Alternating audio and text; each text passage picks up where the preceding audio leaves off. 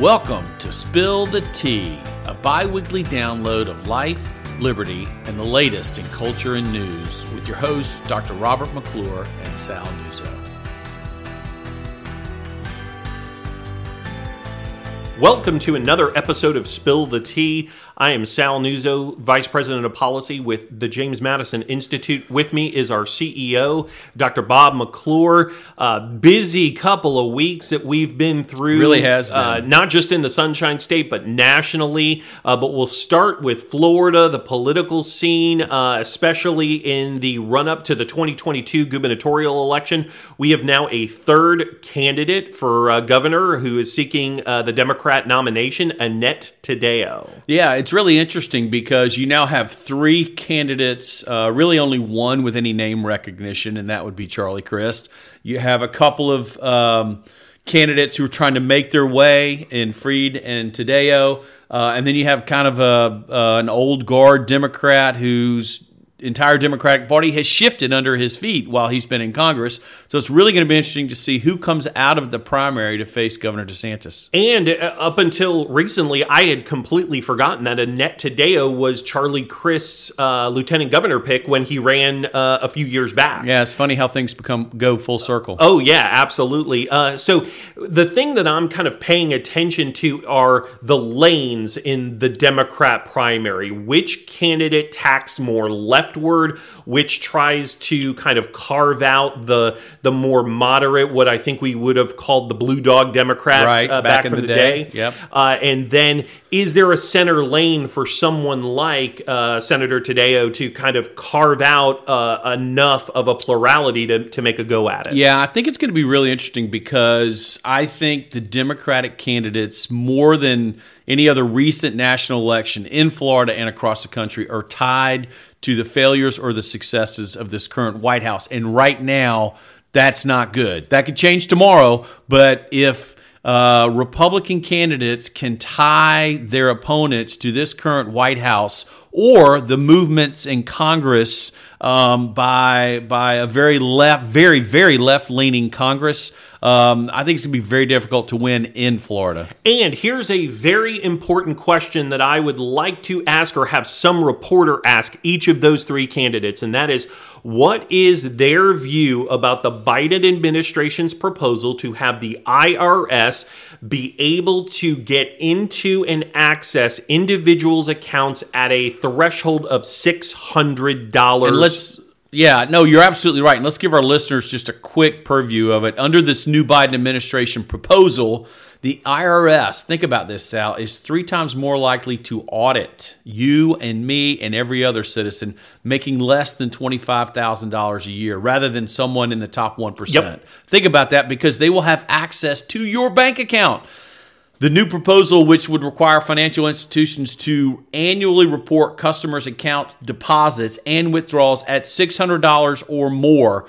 Think about it. Every plumber you pay, every grocery bill, every utility bill, and this gives the IRS more leverage over those making less than $25,000.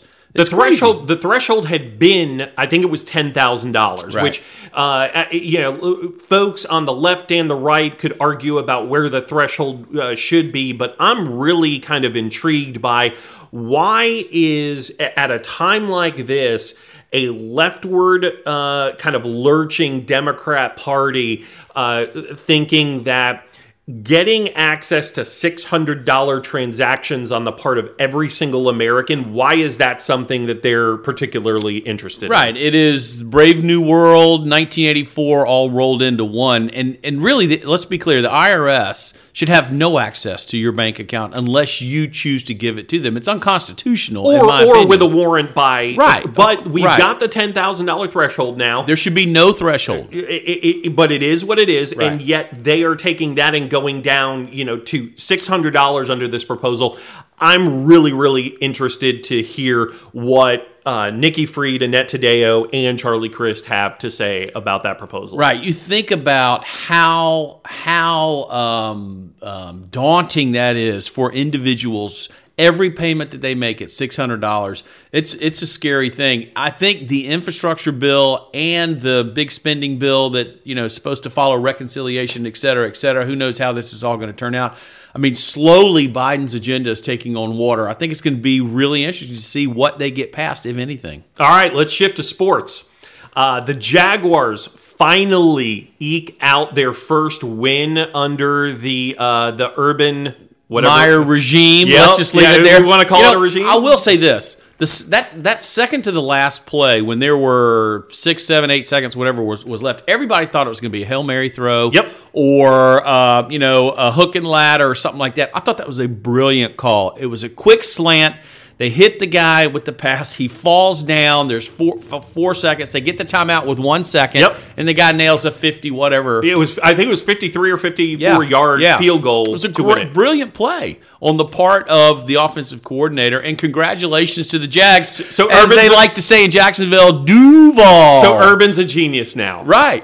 One- Today- one, one win, four losses. Yes. Urban's a genius. Yes, okay. he is a genius today, and so that I mean, you know, that is that's a big win. The Dolphins, obviously, you know, very difficult. You know, Miami Dade County, and I love Brian Flores. I think they've had so many injuries; they got to get it back. But but I, I think they need to stick with their head coach. Now, staying in Florida, but shift really briefly to the college landscape, I would like to highlight that FSU was the only team that did not get beat on the field uh, last Saturday, but that's uh, only because they had a bye week. That's right. Congratulations Yep. to Seminoles for having a bye week. It really has become college football in Florida has become a disaster across the board. UCF, Miami, Florida, USF? USF. I mean, everybody. Does does Manny Diaz, the, not the senator, the coach of the of, of the Hurricanes, does Manny Diaz make it to the end of the Mm. season? Good question. I don't think so. I think it'll depend on the FSU Miami game. Really? I do. A couple think weeks from now. Yep. All righty. Um, uh, kind of stay in sports, but shift a little bit to uh, the NBA and the vaccine mandates and so much else that's happening with respect to kind of the intersection between sports and, and policy. Uh, Kyrie Irving. I mean, I don't follow the NBA, and Right. I know who Kyrie Irving is. Uh, kind of uh, foregoing a ton of playing time, gets suspended, uh, and and all because he is refusing uh, to get the vaccine. I believe he had COVID last year, uh, and is saying he's got natural antibodies, but uh, kind of a courageous stance for someone at that level to take. It sure is. He's putting his money literally where his mouth is because he's going to lose income as well. Think of Allison Williams, the ESPN Yep. reporter, who uh, very shared a very personal story of trying to have children, and she decided uh, she was forced out by ESPN Yep. because she wouldn't get the vaccine, but she chose not to get the vaccine.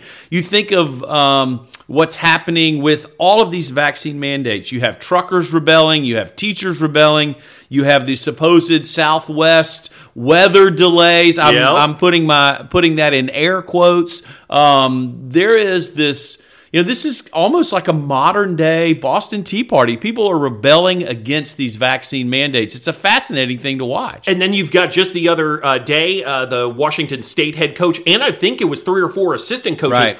All uh, fired because they refused uh, the the vaccine.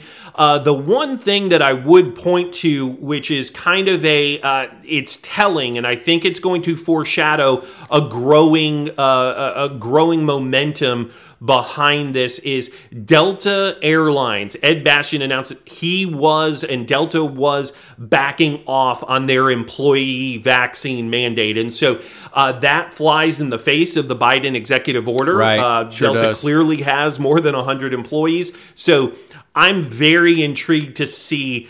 After Delta, how many other large employers follow suit? Right. You're seeing that, and and and, and um, employees are rebelling not just in red states; they're rebelling in blue states. They're rebelling across the country. It doesn't it doesn't matter which state you live in. That people are fed up with being told what they have to do if they have a personal belief in the vaccine. As I saw some the other day, my belief is I believe in the vaccines. I don't believe in vaccine mandates. And the media obscures those two beliefs as though somehow, if you choose not to be vaccinated, you don't believe in vaccines. And of course, that's wrong. It's dead wrong. Well, and it feeds a narrative that's trying to be uh, kind of put forward by much of the traditional media. Uh, I, I, listened to, uh, God help me, Brian Stelter the other night, the CNN, uh, whatever we want to call him, talking about kind of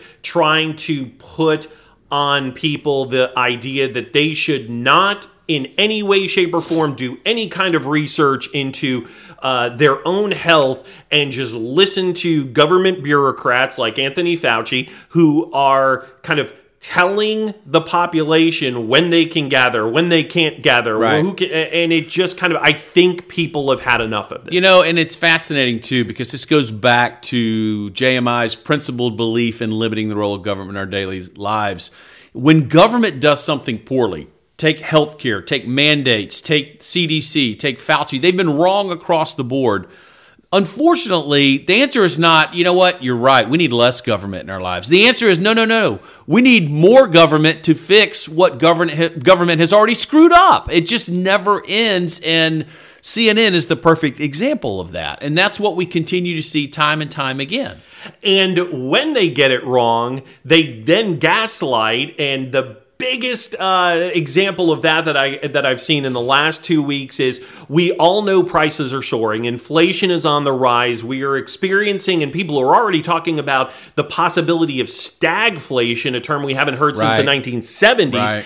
And yet, when you listen to either the White House press secretary or uh, the Department of Transportation secretary, Mayor Pete Buttigieg, on uh, kind of the underlying causes and policies, they absolutely gaslight and it's you know don't believe your lying eyes. Right. The the reason for inflation is get this the biden economy is on a tear. Right. And uh, uh, just it is just mind-blowing the level of irony and kind of uh, just it, it's just kind of mind blowing. And me. really, nobody believes this. I mean, really, the American people. You know, you see in social media and on Instagram, people are taking pictures of empty shelves. You know, I experienced it this weekend when I went to Publix looking for basic items, and they said it is a supply chain issue. They said every week it's something. One week it was Gatorade. They couldn't get Gatorade for two weeks. One week it was eggs. One week it was bacon. One week, obviously, it's toilet paper. It's always something. So this this and, when you add to that the prospect of more regulations through OSHA, health and safety, et cetera, et cetera, of the federal government, needless regulations, I should say, and you add to that higher taxes and this massive flood of money, you're going to have a toxic cocktail of disaster for this economy. And I'm very concerned about the economic short term future of the country. I am certain that the the actual kind of the pinnacle of this, the tipping point, is going to be ten dollar bacon.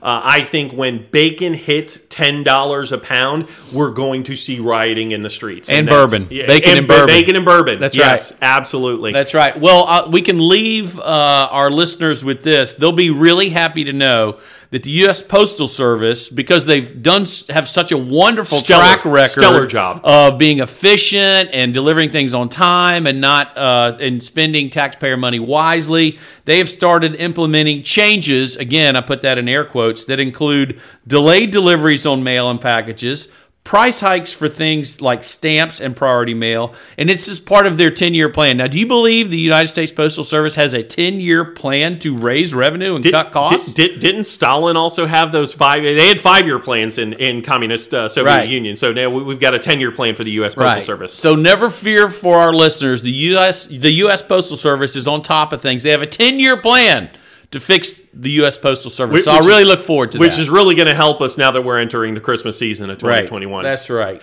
Well, on that note, uh, we thank you very much for listening to another episode of Spill the Tea. We look forward to coming to you again two weeks from today.